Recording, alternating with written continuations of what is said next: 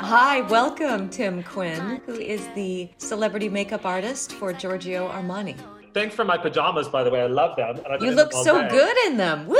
Look at you. People came to deliver a piece of furniture, and they're like, "Oh my god, where are you going?" Oh my god. we first met at the Let Girls Learn luncheon with Michelle Obama in Washington D.C. It's where you did my makeup and Karen's makeup. But then I remember Karen telling me you studied economics in college and then became a makeup artist. So, can you tell us how that transition happened? I think that that was at a time, you know, a long time ago when, well, currently I think education is important, but um, my dad was a teacher and he wanted all his kids to have a liberal arts degree. And for me, which I think is interesting because when you work with the brain, like math and art kind of align. So I wasn't so interested in art at that time, but I thought, well, I would love to be a great economist, which clearly never happened. Um, so I worked, actually, I, I, put myself partly through college by working at Merrill Lynch.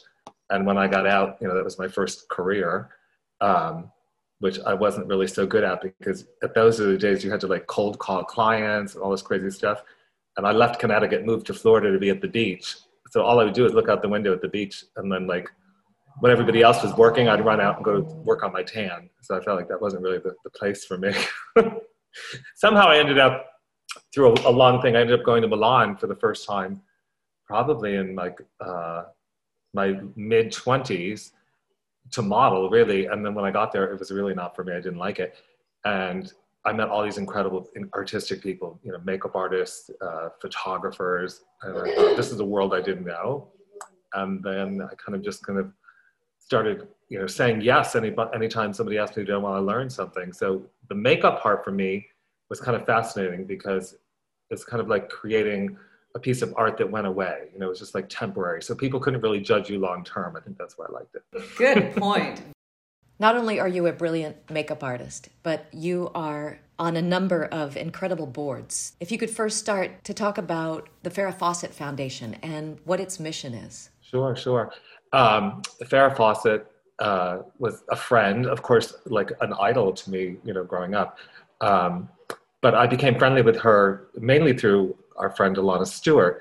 And now it's been, I think Farrah passed in 2009. So probably in 2006, um, she was diagnosed with cancer, um, which ultimately took her life, which was anal cancer.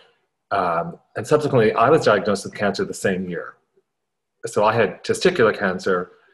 She had anal cancer. It, was kind of like a parallel story that we were going through.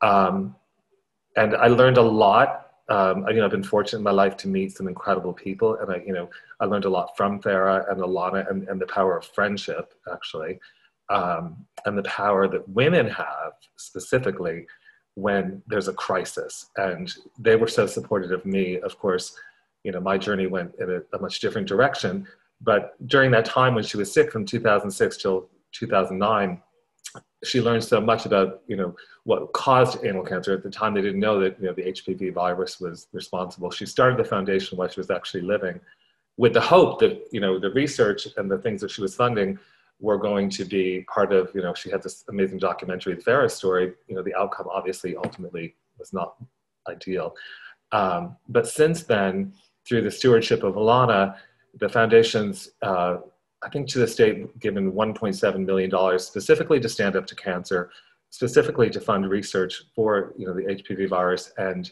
you know, there's a, a study going on right now at Dana-Farber in Boston. Um, the mission really is to you know, research on a cancer at the time that was really not talked about. And it was, it was really difficult, and especially for Farrah, who was was known for her beauty and her hair and her graciousness, but she was so much more than that. Um, and the fact that her legacy lives on. And to this day, now, you know, anal cancer, you know, thankfully has become, you know, something that's far more well studied and known. But HPV even with men now, throat cancer in men specifically, has surpassed cervical cancer in this country in the last year, and all cause you know, you know HPV has you know, like seven different cancers it can lead to, throat cancer being one of them. So I think the research is important. Um, I love you know I love you know carrying on her legacy because to her it was it was important while she was living, and certainly important while while you know we carry it on for her. Right. Well, good on you. Would you talk a little bit about uh, the other organization that you are on the board of? It's called lookgoodfeelbetter.org. Tell us a bit about that. It's funny. I, mean, now that I go through my life, I feel like I had, um, I often talk about when, when I was sick. So I was out of commission for a year. And I went from living this life of being very active. I was, you know, traveling all over the world. I had this, you know, seemingly amazing career, blah, blah, blah. And I went into basically full stop because my treatment was really harsh. I was in the hospital in and out for a year. I had radiation, chemo, all this crazy, lost my hair. Um, and during that time, I kind of, you know, saw for the first time how, and I was very fortunate that I didn't have to work during that time. I had great insurance and I had a company that supported me. Um, but I met so many people, I was treated in Mass General, that didn't have that luxury, that either had to go to work, um, perhaps couldn't get the treatment that they needed and couldn't afford.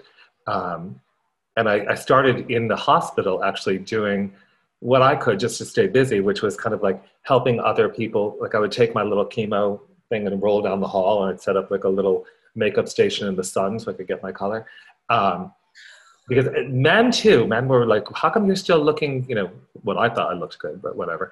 Um, and then I, I, came across this foundation, this organization, Look Good, Feel Better, through my my mentor and boss, um, at the L'Oreal, uh, L'Oreal for Armani.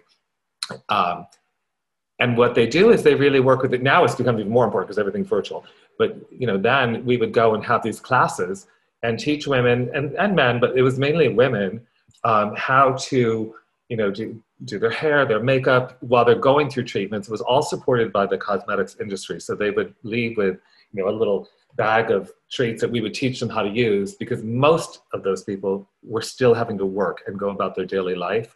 And I know firsthand what it's like when somebody looks at you, you know, it, it was only several years later when I was the dream boy for the American Cancer that my sister gave them photos of what I looked like going through treatment. Because I would go to lunch every Thursday. I didn't care what was going on. We'd go out. And now I look back, I'm like, I can't believe you let me out of the house, you know? But those little things you can do to kind of make you still feel like yourself while you're you know trying to go to work support your family you know keep them emotionally stable because a lot of the, the people i worked with and a lot of the women i work with you know have young children. And you know it's hard enough to keep your own head straight but to kind of put on that brave face for those. I think it's an incredible organization. Um, it's free. It's access all across the country to any cancer center really um, here in Boca, you know, I've been doing some virtual stuff for them because, of course, you can't be in person right now. And then there's the organization Peace, Love, Solve. And you founded this in memory of your brother, is that right? Yeah. I had um, my brother Michael, uh, he passed, God, five years ago, um, very young, he was 38. Um, but he was very involved with a family friend whose son was autistic. And Marla and Steve Garchik, um, their son Jack, they were very fortunate in DC at the time when he was born to be able to afford the early intervention. They were able to have the best, you know, care for Jack. And then Michael got involved when Jack was quite young because my brother was a big athlete. So he would take him to all his games because, you know, Jack and the spectrum is so wide. You know, he was affected um, in a way that made him almost so endearing that he would get bullied. And Michael, my brother, was a big guy.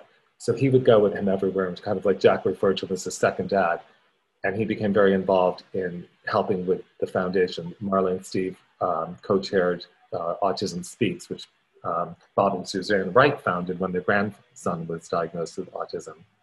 Um, when Michael passed, Jack took it very, very difficult. Um, so I kind of stepped in because Michael and I were terribly close. And in that, I found this whole other world because I was always so busy. I didn't, you know, I was busy in my cancer world. I didn't know, you know, what this was because I only knew Jack. And then when I would go to all these rallies and got much more involved with, with Marla and the Peace Love Solve, which is really a clothing company for a cause, um, we'd go to these incredible rallies and you'd meet the families who were really severely affected by autism um, who couldn't afford, you know, again, you know, the education, they couldn't have the resources um, to help their children get to you know, a place where they could function. Um, you know, Jack now has had, he's now 16, he had his, his bar mitzvah, his, like, the most incredible child, still sweet and endearing. And even for his, I always get confused with bar mitzvah, bat mitzvah for the boy. Uh, for his, you know, gifting, which is typically money, he donated it all to Autism Speaks. Like, he's just, he's an incredible son. Um, with the, I've become really close with Marla, but we've kind of taken that business model now with Peace Love Stop, which we do like mostly t-shirts. Um, we did one in honor of Michael because Michael loved the blue heron, so the footprint became the peace sign. Um, and now we've done support, like we've done things to support the Farrah Fawcett Foundation, various um, food banks throughout South Florida mainly. Um, but when people reach out to us, you know, via Instagram or whatever, you know, we come up with something to do to support their organization. And really, it's, it's really, we don't make money off it. It's really just the joy of, you know, being able to do something that gives back. Um, honor, you know, for me honoring Michael, but also helping in a world that's um, not always easy for for parents, you know. Right. Okay, my final question for you is, what keeps you up at night?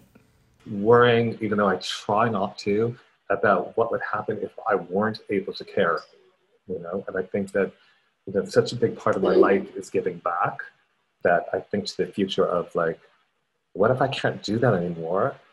You know, um, and I can do it on always some level. And then a small part is always like, well, who's going to do it for me? so, uh, yeah. But I feel like there's there's karma. You know, I feel like uh, I've always been big since I was a kid on investing in the karma bank. Absolutely. So. Let's continue that. Anyway, you look great. You are very tan. You look great in our PJs. And I do think Mr. Armani would look incredible in our pinstripe men's pajamas. What do you think? Oh, yeah, yeah, absolutely. I'll, I'll send Karen the address. For sure. Anyway, Tim, thank you so much for being here and chatting with us. Good to see you. Stay safe. Big hugs. Thank you. You as well. Bye. Bye. Pour la femme. For the women.